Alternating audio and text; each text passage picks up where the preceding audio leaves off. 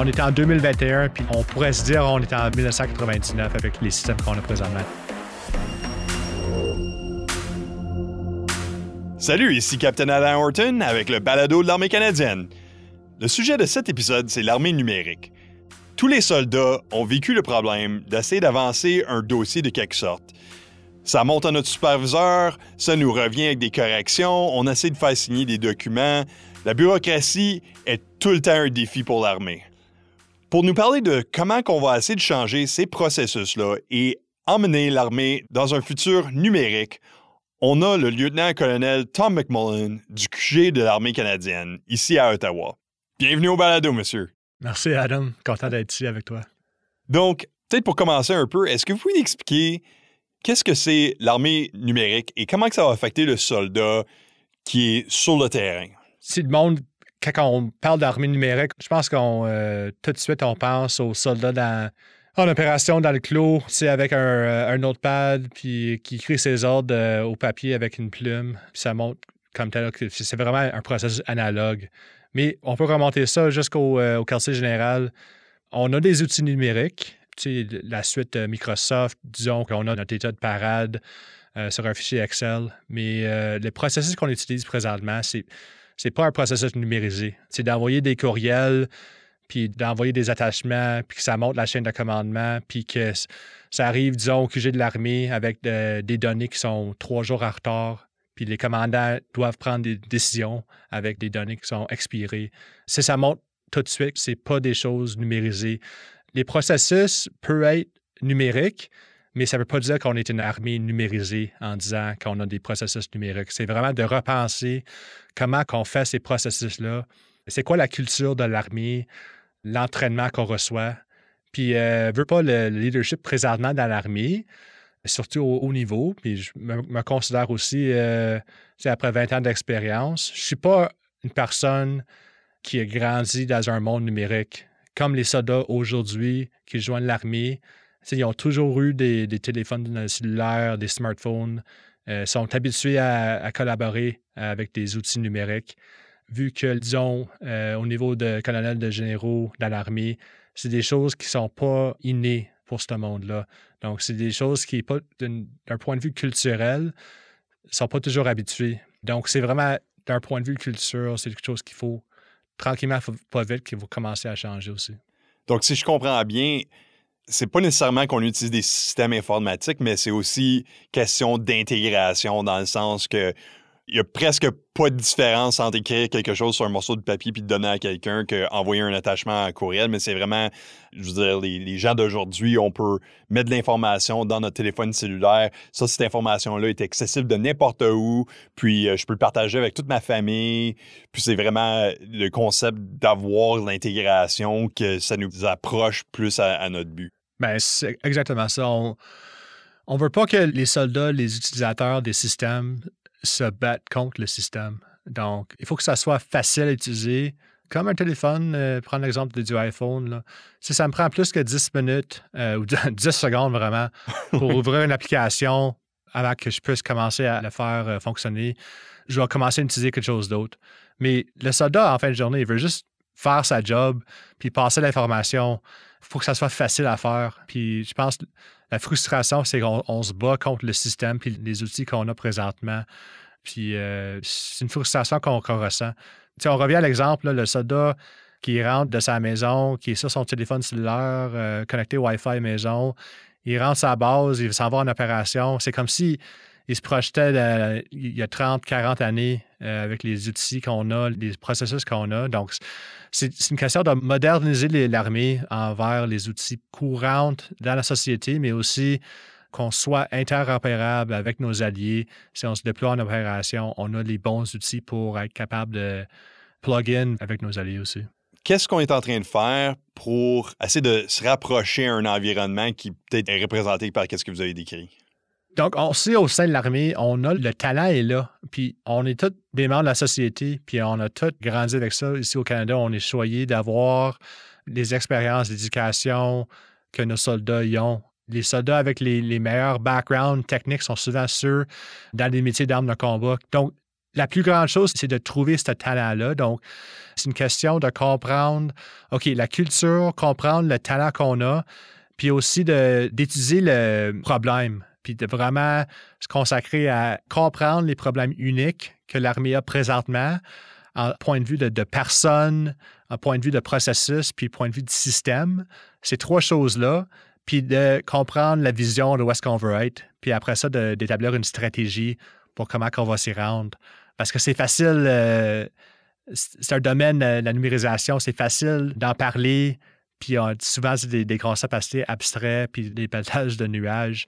Mais je pense que c'est de prendre ces concepts abstraits-là, de concrétiser ces termes-là pour que tout le monde puisse comprendre, utiliser des exemples concrets, que les commandants d'unité peuvent se voir eux-mêmes dans le problème. Là, vous avez fait mention d'accéder au talent dans l'armée. Puis, on connaît tout quelqu'un qui est peut-être un caporal, mais il a comme deux degrés d'université, puis un c'est en génie mécanique, puis l'autre c'est en comme électronique. Donc, on sait que ces, ces personnes-là existent en dedans de l'armée. Qu'est-ce qu'on fait en ce moment pour tenter d'accéder à ce talent-là pour l'utiliser pour avancer le but? souvent euh, le monde avec des aptitudes dans les domaines de numérisation puis d'analyse de données, c'est pas du monde avec du background technique. Souvent, c'est du monde créatif. Puis ça, ça ressort pas sur un MPR, disons. Donc, présentement, l'armée est en partenaire avec une compagnie pour une plateforme. ça commence avec un test d'aptitude. Tu réponds à une dizaine de questions. Puis la plateforme va tout de suite te dire si tu as un potentiel ou une aptitude pour continuer l'entraînement, donc une aptitude en données, en analyse de données, en, numérisation.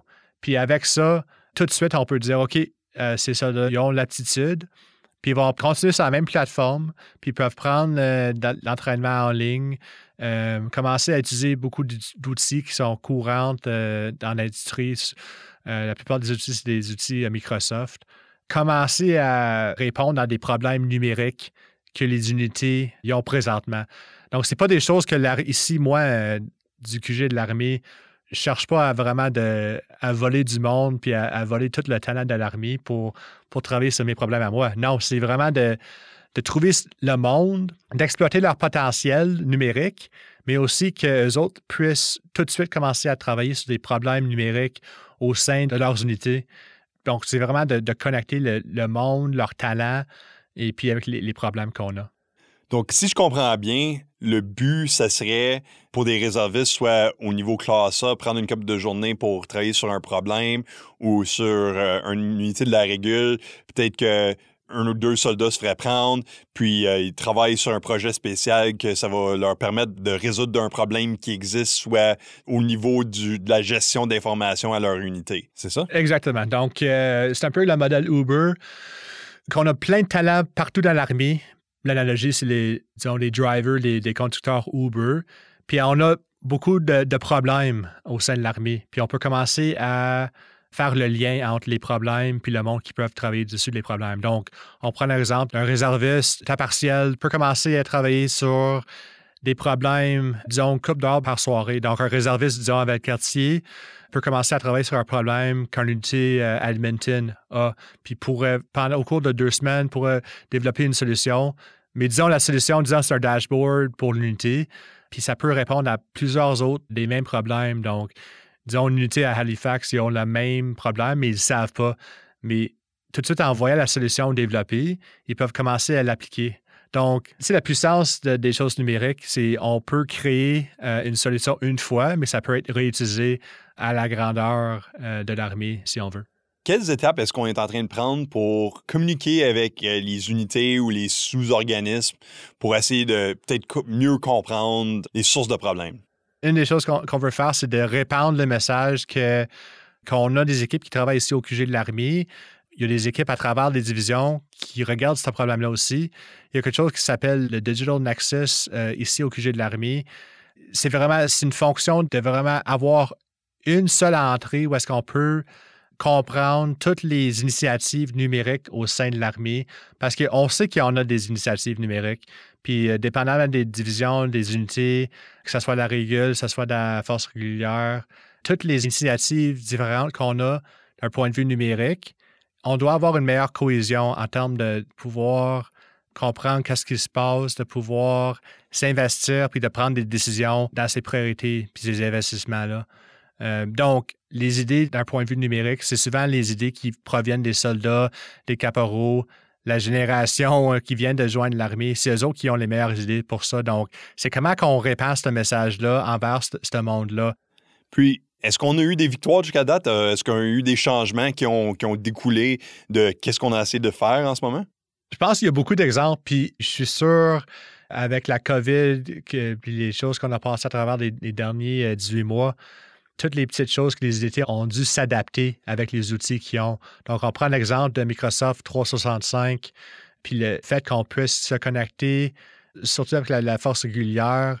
Ils ont des moyens présentement avec leur téléphone ou avec leur réseau à la maison de se connecter, de s'identifier sur un réseau de la défense qu'avant, toutes les choses se faisaient à travers leur, courriel civil, euh, disons. Mais maintenant, au moins avec Office 365, ils peuvent se connecter.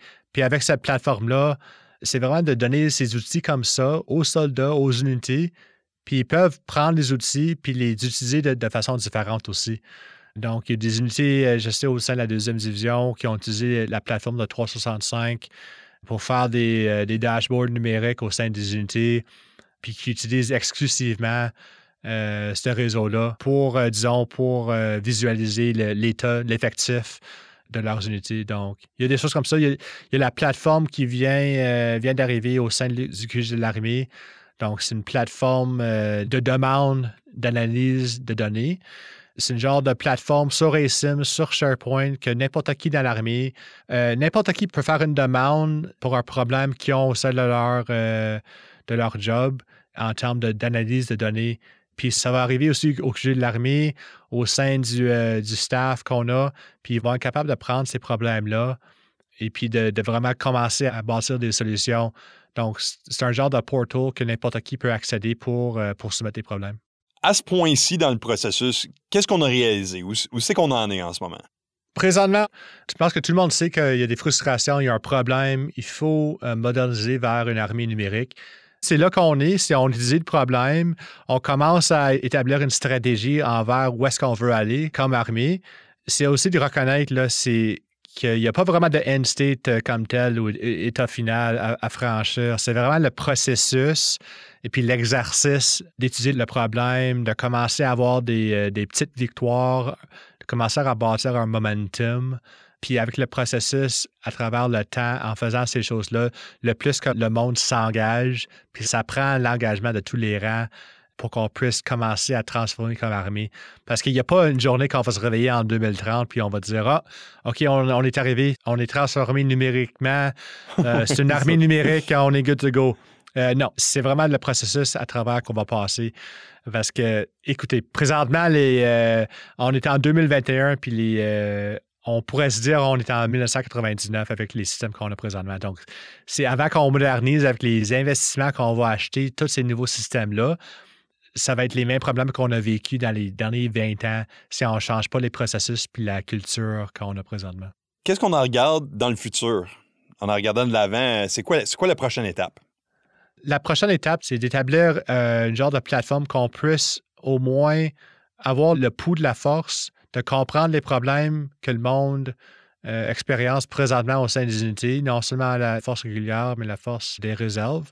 C'est de faire le lien entre les problèmes que les soldats ont, puis les experts, le talent qu'on a, puis de connecter ces deux morceaux-là. Merci d'avoir pris le temps de nous expliquer tout ça. Merci, Adam, ça fait plaisir. Ça, c'était le lieutenant Tom McMullen du QG de l'armée canadienne. Dans les notes de cet épisode, vous trouverez le lien du questionnaire dont on a parlé. Si vous avez intérêt à participer au programme, faites le test, vous allez voir vos aptitudes, puis vous allez avoir l'option de faire de l'entraînement. On vous l'encourage fortement. Comme d'habitude, moi je suis Captain Adam Horton pour la balado de l'armée canadienne. Prenez soin de vous.